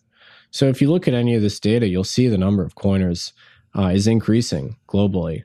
Um, it's it's hard not to arrive at that conclusion, quite fundamentally. But when you look at that underlying dynamic, right? Again, there is no example in history where the distribution of a currency or a good that represented wealth began with a small select group and then scaled in the manner that you're talking about outside of private companies like Apple or Microsoft, et cetera. And functionally, that's what it is, right? I mean, what you're alluding to is the idea that you're buying shares in a company, in a protocol. We've heard people refer to this as the early days of the internet. What if you could own a piece of TCP/IP, right? Yeah. I mean, the wonderful thing about Bitcoin is it fits every tulip in history. It is all things to all people. It is the mirror that reflects what you desire. Yeah, I I, like, I agree. I mean, I I think that's why it's so difficult to discuss Bitcoin is because it's tinged with whatever your particular perspective is. I don't see it as a corporate entity at all. I see it as an organic bottom up phenomenon. And if you're Satoshi, I don't see how else you would have designed it such that it could achieve this credibility and neutrality in issuance aside from the way that he did it. And that's the whole reason we've proof of work because mining is costly. You have to surrender electricity in order to create new units of Bitcoin. The whole reason Satoshi designed it like that is so that there's no seigniorage, so that there's no privileged class of people that have access to the monetary spigot which is the case with other monetary systems, right? So because you have to burn, you know, $95 to get $100 worth of Bitcoin, it's a free market competitive process and you have very slim margins. That means that the people that are creating the units don't really have an advantage over the rest of the folks. So that's how Satoshi did it. I mean, he could have emailed all the bitcoins to the folks on the cryptography or cypherpunk mailing list when he announced it in 2008 but that wouldn't have been fair so he designed proof of work and included that into the system so that there would be this fairness in issuance. I think that's pretty much the best possible way he could have done it. I can't think of an alternative way. So if you're saying there wasn't a privileged class, then why do we have several centimillionaires or billionaires that have emerged out of the early days of Bitcoin before it's even been proven? Because there was they're effectively speculators that made a very correct and very ballsy bet, basically. This is the case with any monetary transition. It's always going to be disorderly. You're never going to be able to airdrop the new monetary system pro rata to everybody on Earth. Uh, so, but that's that's again that's ahistorical, right? Brazil introduced new currency, Germany introduced new currency, Japan introduced new currency.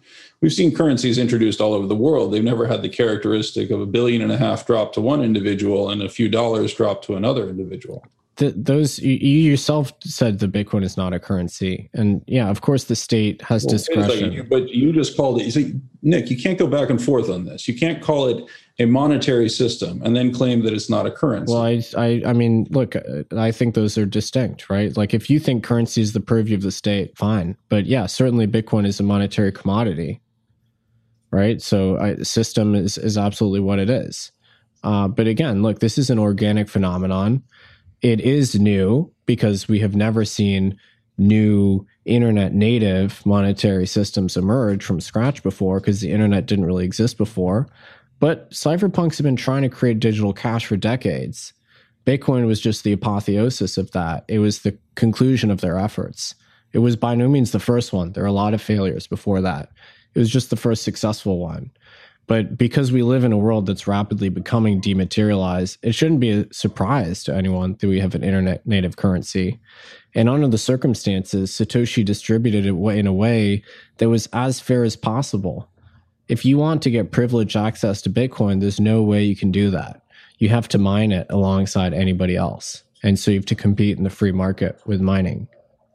Yeah, uh, unfortunately, I actually disagree with that. I think the evidence is very clear that it wasn't distributed as fairly as possible. It was distributed to those with inside knowledge. Again, if I'd listened to my wife, perhaps I would be sitting on your side of the table, right? She didn't have That's inside knowledge. True. She had outside knowledge, right? There was That's possible. Well, she is a, she is she is a woman and she is my wife, and therefore she's going mean, to be infinitely wiser in all situations. Unless, you know, she's part of the group that was Satoshi. But like seriously, like Satoshi announced Bitcoin in October 20, 2008, gave everyone on that mailing list advance notice, and then in January 2009 started mining Bitcoin. If Satoshi had wanted to sort of allocate themselves a share, they could have. They could have said, hey, I deserve 10% of this thing, which would have been a more corporate model, right? That would have probably been valid. But instead, Satoshi just made it equal opportunity. It's just that nobody cared about it and nobody thought it was going to succeed. It's equal. It's Nic, come on. It's equal opportunity. He distributed it to a mailing list. That's no different than a friends and family insider round. It was the most salient demographic because it was an incredibly esoteric digital cash project.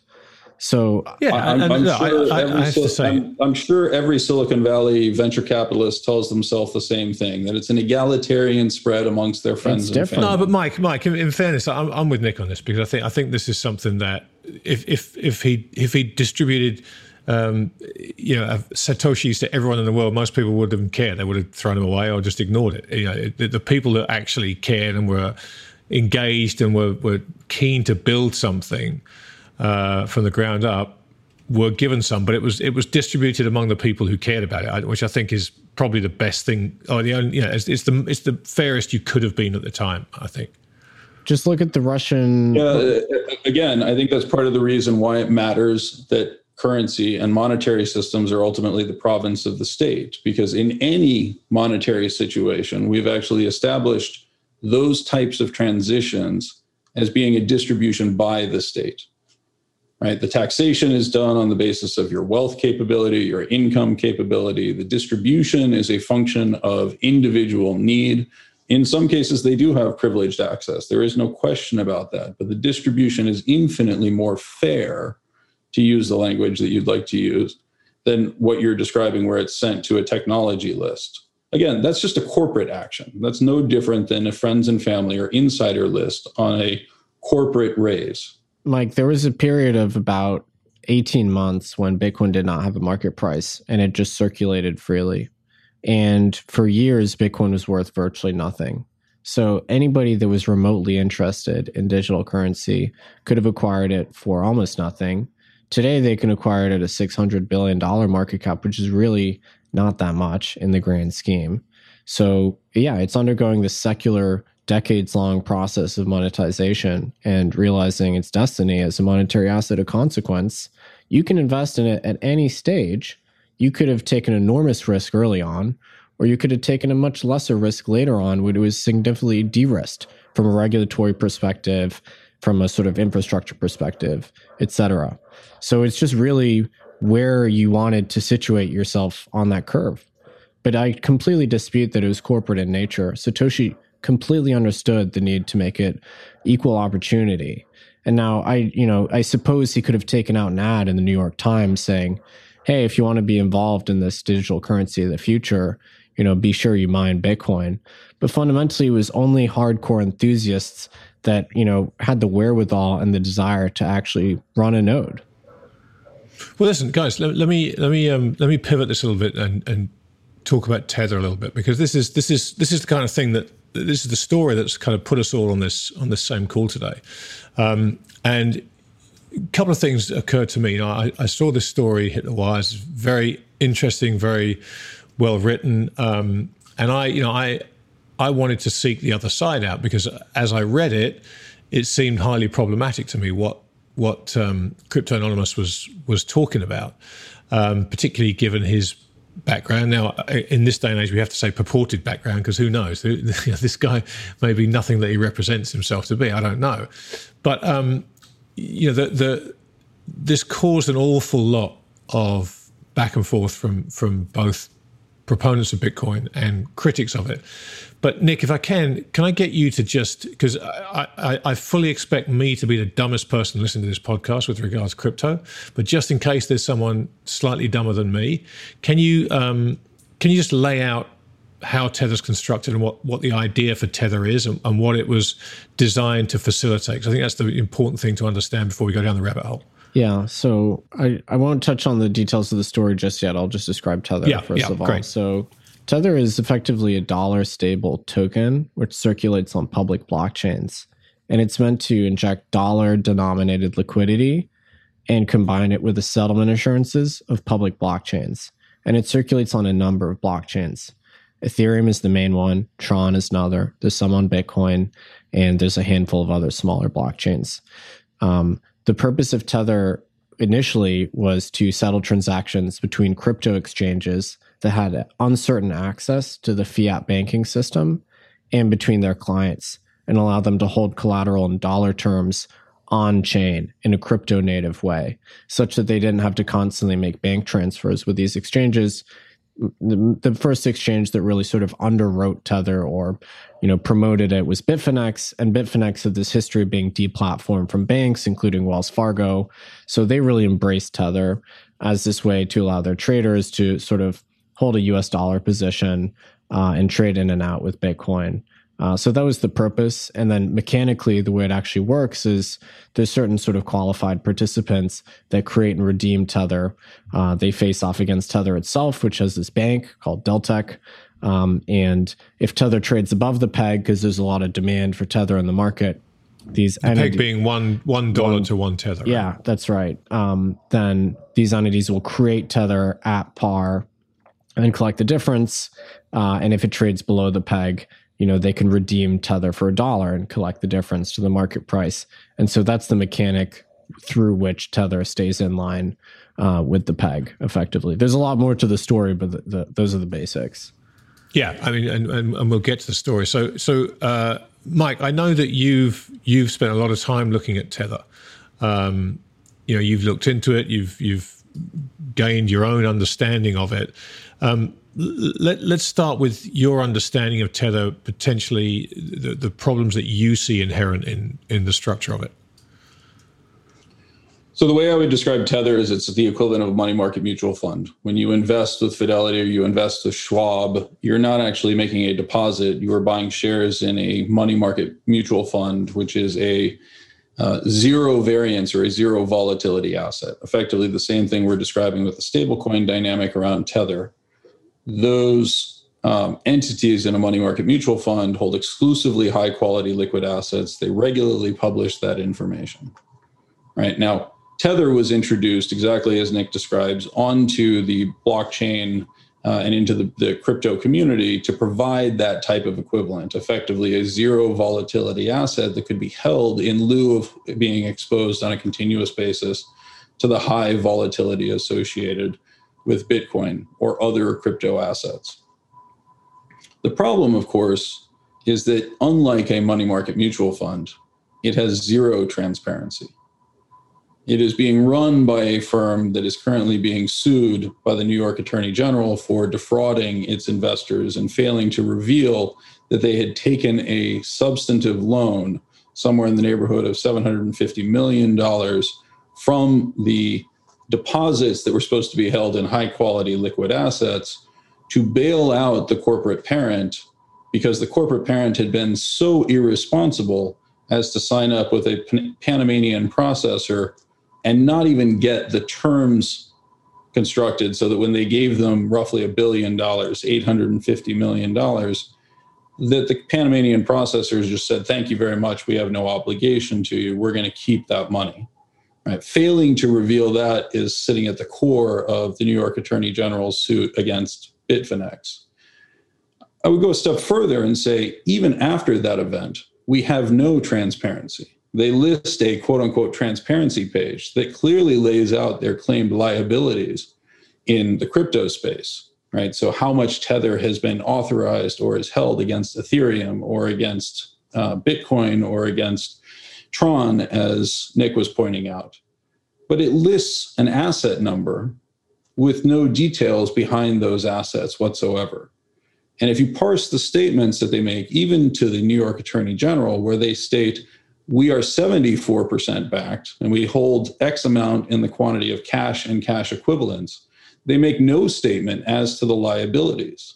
And this sits at the core of the difference between an audit and an attestation all we have for Tether is somebody saying that at some point or another they saw cash that was equivalent to X percent of the assets. There is no statement as to was that a short term loan?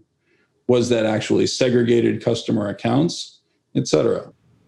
So, so now explain um, why this is important because because we, there's a couple of components that I want to help people understand. That is the um, the application of seemingly extreme leverage here, um, and and then the de- potential damage that causes, and also um, the flows through Tether and into into the coins. Nic, perhaps you could go first and just take yeah. on the leverage component of that.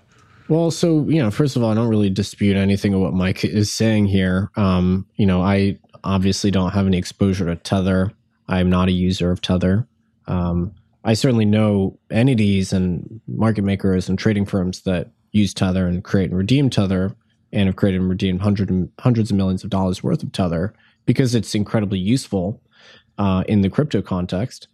Um, the other piece of context I would add would be I believe that 74% backed claim was in 2019.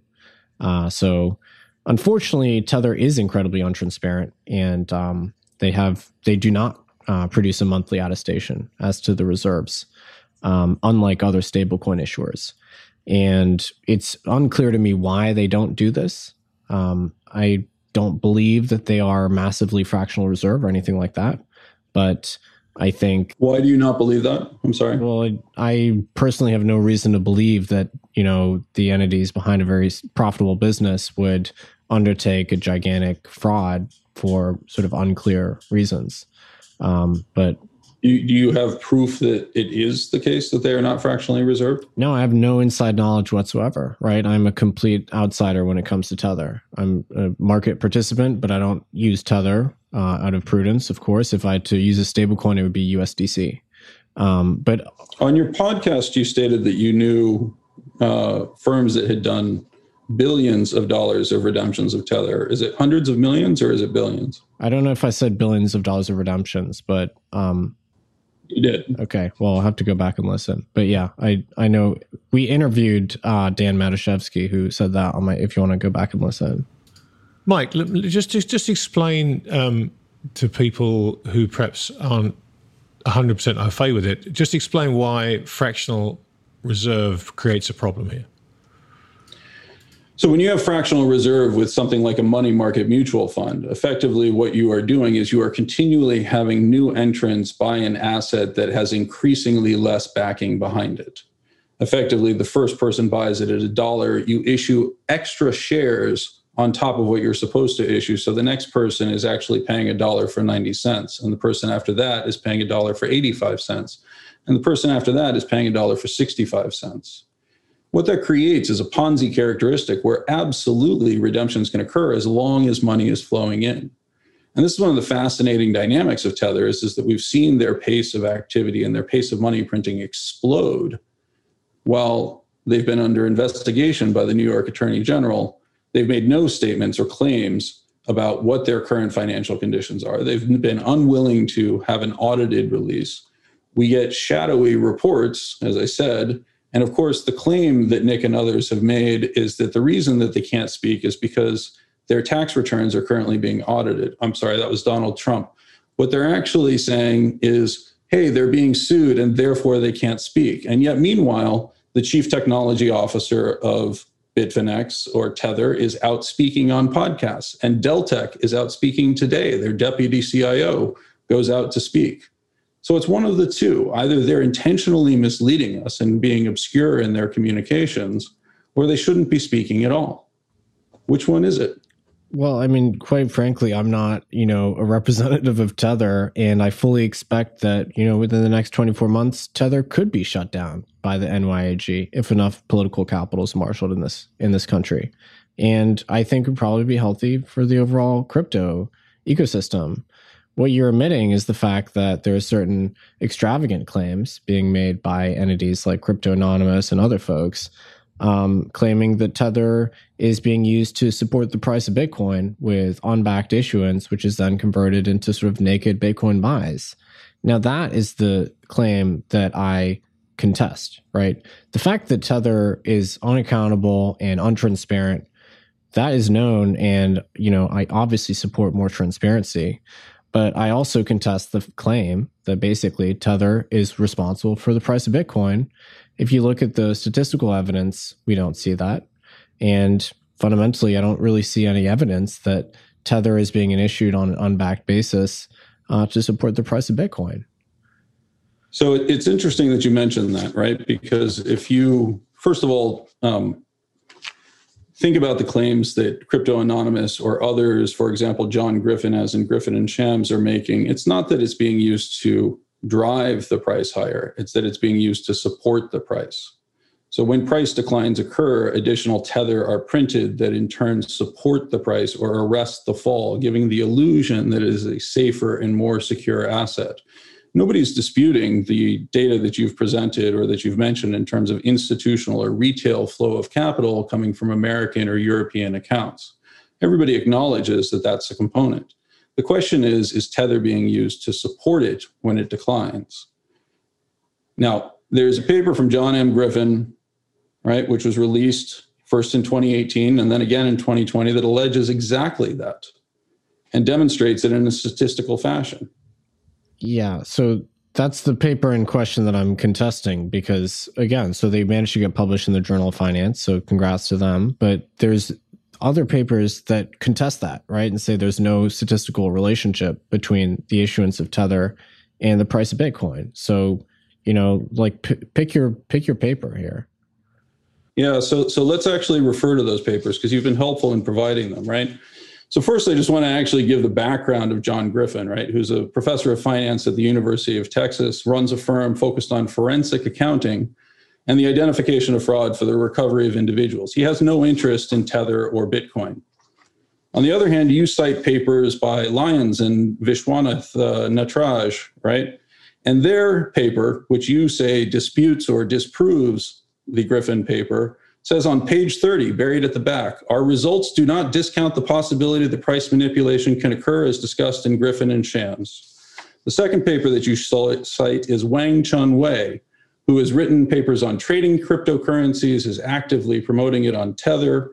And in his view, he says, uh, let's see, our paper does not examine whether the Tether coins are backed by US dollars or not. We examine the impact on subsequent cryptocurrency price. We do not find evidence that it causes subsequent increases. They say nothing about supporting the price. There's a difference between a price increase and a support. The third paper you cite by Christoph, Christoph Feka, whatever his name is, who is also a Bitcoin pumper on Twitter and is a professor out of the Czechoslovakian Republic, solo published both of these papers, by the way, neither able to attract co authors. And in his paper on page 19, it says the interpretation of this phenomenon is highly dependent on stablecoin backing. If the backing is valid and existent, but not necessarily a full backing, then the stablecoin influx signals an increased demand and investment in crypto assets. If this does not occur and the stablecoins are created out of thin air, then it suggests that the new stablecoins are being sent to the market to further inflate the other crypto prices. Page 19. Yeah, Mike, I, I've read all four papers, and Griffin and Shams is the one making an extravagant claim, right? And that's the claim being leveraged by people like whoever Crypto Anonymous is to claim that Tether is completely unbacked. So what we empirically found during the NYAG case was that they were at least 74% backed. And prior to that, before they gave the loan to Bitfinex, 100% backed. That's where the loan money came from, right? So that so let's actually be really clear on that, though. When right? you say, I, I'm sorry, I have to interrupt because you've said a couple of things that I think are really important. When you say empirically, you do not have an audit. You do not have an empirical demonstration of the existence of those assets. You have the statement of an individual who is accused of committing a crime. We have the NYAG the second thing, pointing that out. Uh, who cares? People lie to the NYAG all the time. How many criminals say, I didn't do it? Do you do you believe that the NYAG documents where they said their tether was 74% backed were just false? I believe that they worded it very carefully. They said we have cash and cash equivalents equal to 74%. They said nothing about the liabilities or the claims that existed on those cash and cash equivalents. They could have taken a loan from Bitfinex of $750 million. They could have received a short term cash infusion that immediately disappeared afterwards. Yeah, I'm look, I'm not disputing that Tether has done a terribly poor job of transparency or that they're being sued by the NYAG. I'm, but you are doing something really important, right? You're making statements about the paper by John M. Griffin saying that he's making extravagant yes, claims. His, his claims are extravagant, extravagant, and his sample period is no, one year. They actually aren't. They're actually Tether's been Nic, around for six well years, supported. and his sample period is one Nic, year. Right. His statements, yes. The second, the third paper, which admits that the, it depends on whether the crypto coin, the te, the stable coin is backed or not right, uses a period of five years as compared to, or six years as compared to a single year, which was intentional because John Griffin was focused on a particular period. He's re released that paper with full support. But you're doing something that I think is really important and very typical in the crypto space. You're denigrating his work. You're saying it's an extravagant claim, that it's unsupported, right? But it is supported. And you're saying it's not, it's not supported does not make it so just like your statement that there's empirical support for a 74% backing is not empirical support. It is a statement by an individual being accused of a crime. Mike, the Griffin and Shams paper is an inferential analysis of Bitcoin price and tether issuance. You're never going to find hard facts in a econometric inference fundamentally, and especially not in a one year period where the price of Bitcoin went up and the issuance of tether went up. Moreover, The supply of tether at the end of 2017 was in the one to two billion dollar range, if I'm remembering correctly. So that is just a fundamentally different time in the history of tether. Today, there's something like 25 billion dollars of tether circulating. So it's a completely different market environment. And I already explained, I provided plausible explanations as to how tether price action actually worked. If you listen to my podcast, I had a bunch of tether market participants come on and explain how they use tether and how the arbitrage flow works, and they described their experience of redeeming tether. Now, this was a central pillar of the argument that no one redeemed tether. So I'm presenting you with people that are claiming to have redeemed tether. My question is, you know, which is the argument that you're making? Are you purporting that Tether is completely unbacked and no one ever redeems it, no one uses it? Because that's a very popular view. Or are you alleging that Tether itself is untransparent? That's something I agree with. But there's a whole variety of different, there's a cluster of different allegations being made here with sort of varying levels of evidence, and not all of them are really consistent with reality. So it's interesting that you mentioned that because I certainly didn't claim that there were no redemptions. And in fact, it appears that there were extraordinary levels of redemption that occurred in 2018, which would roughly coincide with the time period in which Tether issued a third coin or a second coin, I'm sorry, the Leo coin designed to recapitalize itself in an ICO. Yeah, Bitfinex. Right? We have no that. accounting yeah. for. I'm sorry, what Bitfinex what? issued the Leo coin. Yeah.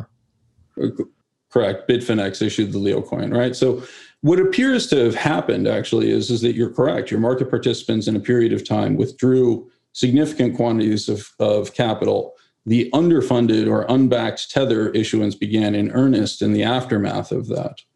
From everything I can see, there is zero backing to Tether. And if I go a step further and I read the legal claims embedded in the Tether contract, I actually have no claim. It's a completely unsecured claim with the, most the backing of a $150 million insurance policy against a $25 billion outstanding balance.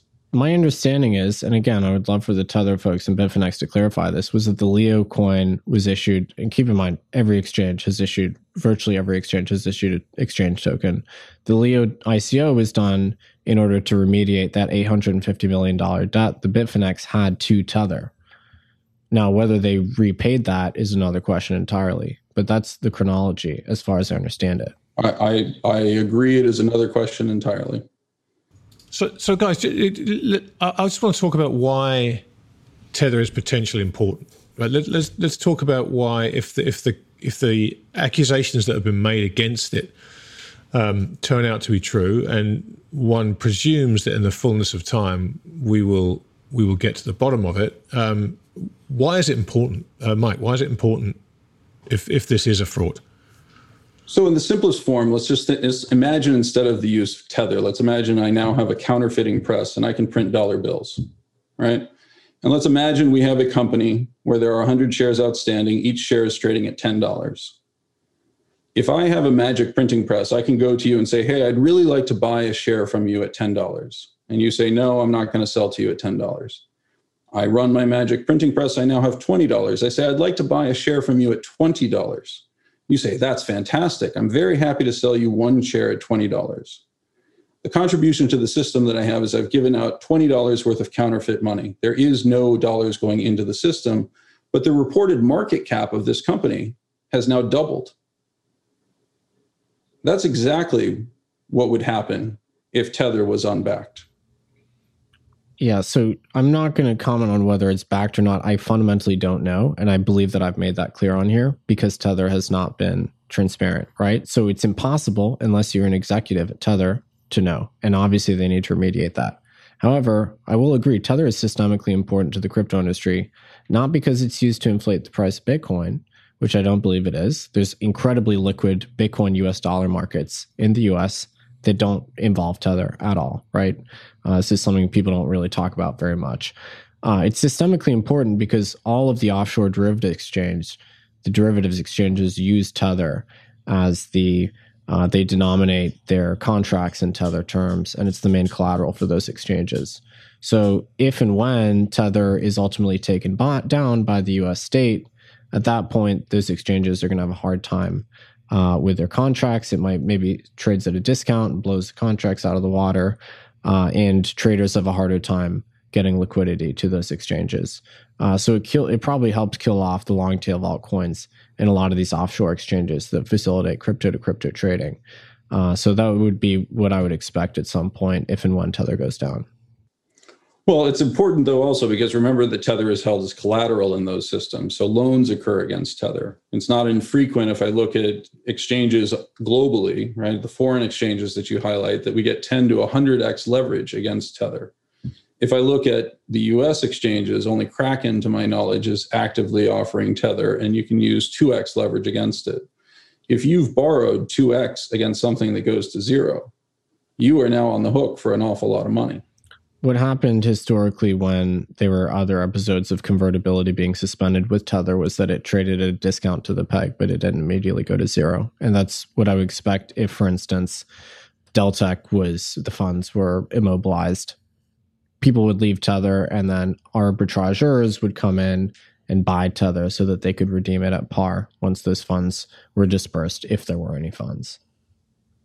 So wait a second. I'm sorry. If Deltec had its funds seized, or importantly, we discovered that there were no funds there, why would an arbitrage player step in to buy it? Let's say they believed that there were funds there. They would step in and buy them the same way that you know Gox claims those entities that are buying up those claims uh, in expectation of a payout. They're providing short-term liquidity to the people that want to exit that claim.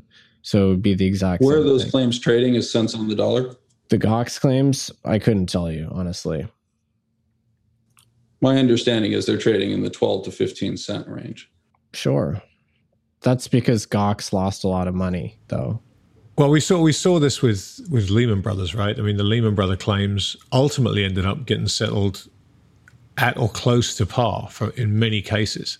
Um, but obviously, there was a, there were an awful lot of assets there to be sifted through and unwound. You know, it seems to me that if Tether turns out to be unbacked, I think that arbitrage scenario turns out to be very unlikely to to be the way it goes because I think if in, in the previous uh, issue you you cited there, Nic, there weren't claims of fraud necessarily um, floating around, and there and they weren't under investigation by the NYAG. So I, I, don't know. I, it's that's that's why when I read the article, it seemed to me to be to be very important because the the, the, the quantum of this turning out to be true seems to me to be a very material problem for the entire cryptocurrency space. I mean, if we're talking about the article itself, there's a lot of holes I can poke in it. Um, it's clearly written by a market participant that's not really part of the crypto markets, right? I mean, the critiques of Tether that Mike raises are potentially quite valid, but the article itself uh, is kind of less. It, there, there's less to it. I mean, like the, a lot of it relies on this notion of uh, this assessment of Bitcoin liquidity as being largely against Tether. And that just relies on junk data. That relies on CoinLib data, and they take exchange data at face value. But the thing these exchanges that rely on tethers do is they fabricate volume to make themselves look liquid because these are not exchanges like NYSE or NASDAQ. These are kind of fly by night exchanges um, set up by, you know, a couple guys in a basement. So the tether data, um, the tether BTC data, and the tether altcoin data that is overstated. Everyone that's involved in crypto markets knows this, right? Bitwise pointed it out in their SEC application, right?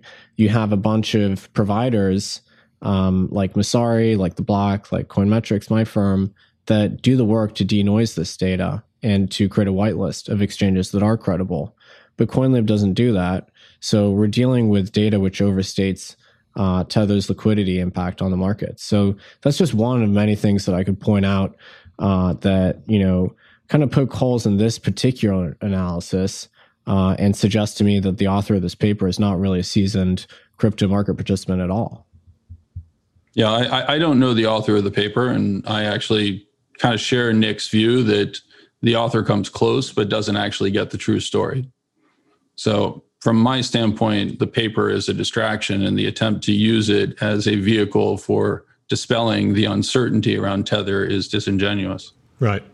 Well, okay, look, before we wrap this up, and it's been a fascinating conversation, and I can't thank you both enough for actually sitting down and doing this in in, in such a civil way, which in, in the crypto space is not always that easy.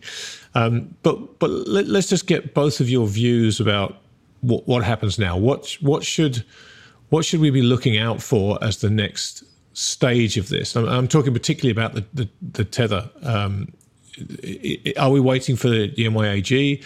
Are we waiting for does price solve this? What what do we think happens next, and what should people be paying attention to? I mean, I can go first. I I think it'd be nice to have a resolution to the tether story. Um, whether it's um, a seizure of the funds in the bank accounts, that would remind the industry that they should not be holding collateral which is impregnated with liability, and they should be focusing on liability-free assets like Bitcoin. Bitcoin was previously kind of the sole reserve asset in the crypto industry, and then the crypto industry, a lot of these exchanges became tetherized, right? and it would be a healthy correction if tether is eliminated from the markets and either bitcoin returns as the crypto reserve asset or other stable coins which are more credible uh, return uh, and and grow their market share right so there is plenty of very valid stable coins which are either backed by crypto collateral or which are backed by dollars and they perform monthly attestations uh, so tether is definitely a black cloud hanging over the industry and uh, I would love to see it resolved. Um, I don't believe it is catastrophic. I think its failure would be felt by every industry market participant for sure. But I fundamentally would dispute the allegation that Bitcoin is trading at non zero prices because of Tether. So I wouldn't dispute that Bitcoin is trading at non-zero prices because of Tether. I would suggest that the price is dramatically inflated because of Tether. Um, as I look at what happens next, my expectation is, is that in advance of the NYAG making a ruling, we'll ultimately find that Tether is not backed um, and that Deltec is not the entity that it presents itself to be. Uh, I would suggest that that's going to have a significant impact on the Bitcoin price and the crypto universe, and that many of the institutions that have been in my opinion, hoodwinked into investing into a momentum asset will reconsider their perspective. I know many of the players involved, including the ones that Nic mentioned, and I would suggest that they do indeed view it as a trade. They do not view it as a long term investment. I think, unfortunately, what will end up happening is that the output from this is going to result in significant regulatory action from the US government and that on that event, unfortunately, as Nic says, he's going to become a dissident and a rebel against the United States. I think many others will be likewise encouraged to do so. And it contributes to the fractioning of our society, which I think is a, a true problem we have. Nic, a final word? Before you before you become a dissident. Look, I find it comical that Mike portrays crypto as something that's deepening the divisions in our society. Our society is divided regardless of whether or not a niche asset class exists or not. Okay. But the way that society is going is clearly we have an enormous debt overhang, and that's going to have to be remediated through inflation because the US is not going to default on its debt, right? And there's a lot of entities positioning themselves uh, to protect themselves from that inflation. That's fundamentally what's going on. Outside of the US, you already have monetary repression, devaluation, inflation. Bitcoin is quite relevant in these places, uh, but I'm sure it'll be much more relevant in the US. And Tether is an extremely convenient stick to bash Bitcoin with, fundamentally. It allows otherwise smart people to dismiss the Bitcoin phenomenon without engaging with it completely. And quite frankly, the Bitcoin phenomenon is much bigger than any single stablecoin that's attached to it. Bitcoin is about monetary freedom and freeing yourself from the tyranny of monetary discretion. And it has been tyrannical whether it's through inflating asset prices and making young folks feel like they don't have a stake in society because they can't uh, obtain a 401k at reasonable prices, or they can't buy property in an urban center, or whether it's through the more direct form of inflation. That's what people reject. And I think you should look at this movement of especially young people to embrace alternative monetary rules like Bitcoin as evidence that the monetary authorities in this country have failed and are continuing to fail, and their hands are tied now, and they're not really going to be able to extricate us from this current mess without devaluing the dollar. And so, you know, I, I would encourage you to think of Bitcoin as a longer term phenomenon uh, than simply momentum trade. For sure, it has cycles, it has these booms and busts, but the longer term trend here is a secular trend of monetization and becoming an asset of consequence, and it's well on its way to being that. Yeah, it's, it's, I find that really interesting, Nic, because I, I, think you're absolutely right about the, the failure of central bank, the failure of policymakers. And Mike, to your point about this division in society. You know what what troubles me um, potentially about this is the, the the Bitcoin movement are an extraordinarily smart, uh, tech savvy, idealistic group of people, um, and I think I think they have built something remarkable over this time. But what troubles me is that when you have young, smart, idealistic people who suddenly turn into very wealthy, young, idealistic people. At that point, if the government was to do something about Bitcoin, whether outlaw it, make it illegal, confiscate it, whatever they may do, and, and perhaps another time we can get into whether that's possible or not, because I feel like it is, and I'm, I'm told it isn't, but I, I kind of I'm not sure about that. But I can't think of a, a more problematic uh, situation for a government to face. I think if you if you take the the wealth component out of it, if you if you just assume that um, the, the, the Bitcoin movement are young, smart, tech savvy, idealistic, and you take away that dream, um, then the reaction from them is wholly different to the reaction you might get if you take away hundreds of billions of dollars from them as well, because you're not only taking away their dream, you're taking away the future that in their minds they've they've built for themselves. And I cannot think of a worse enemy to to create within your own borders than that group of people, young, smart, pissed off, incredibly tech savvy. Um, it, it, just seems, to Mike's point, potentially um, a, a very problematic situation for a government to, to let's face, saddle itself with. And, and I do worry about that, I have to say. Is that directed at me or Mike? or no, no, no. That was just that was just me kind of yeah. saying that. If, if, if, feel free if you want to, if you would like to address it, feel free. No. Nic. I, I mean, I, I think renting. Mike deserves a closing statement as well because I had one. Sure. So, I, you know, I am actually not going to dispute many of the complaints that you have about the system of society that we have today. I agree that the Federal Reserve stepping in to prop up asset prices has contributed to many of the ills that you describe. Right. The solution to that, however, is not Bitcoin. And unfortunately, by encouraging many young people in particular to invest their futures in what is ultimately a very dead end technology. And again, that's my assessment. You're entitled to a different one I would suggest that we've encouraged way too many people to p- take way too concentrated a bet on a very low probability outcome under the idea that they can't stop it. They absolutely will stop it. And the ramifications, I think Grant did a very good job of eloquently describing it. Well, gentlemen, listen, I seriously, I can't thank you both enough for doing this. I, have thoroughly enjoyed it. I've learned a lot from both of you. Um, and you know, my my hope for this when when we agreed to do it was that we could have exactly the kind of debate which we've had, which is which is testament to both of you. And I hope that when we put this out into um, into the wider community, I hope that that both sides of this argument will will do what you've done and listen to the other side and process that information and disagree where you want, but it doesn't turn into just you know the the, the, the kind of usual ship fight, which I, I, just feel is such a counterproductive use of everybody's time and, and intellect because there is some you know there's some remarkable intellectual firepower on both sides of this argument. So hopefully this this um, this discourse will will will kind of blaze some kind of trail in, in allowing both sides of the argument to, to, to talk to each other with a you know the respect that, that you guys have done. So kudos to the pair of you.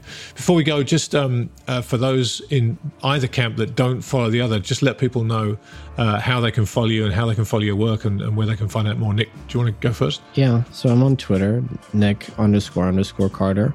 And uh, if you want to find out about my firm, it's castleisland.vc. And Mr. Green. Uh, Michael Green, I'm confusingly on Twitter as at profplum99. And you can uh, read more about me and my firm at www.logicafunds.com. Fantastic. Gentlemen, sincerely thank you both for your time and, and for this, uh, this wonderful discussion. I've really, really enjoyed it. You've taught me a lot. Thank you. Thanks, Grant. Thanks, Mike. Thank you both.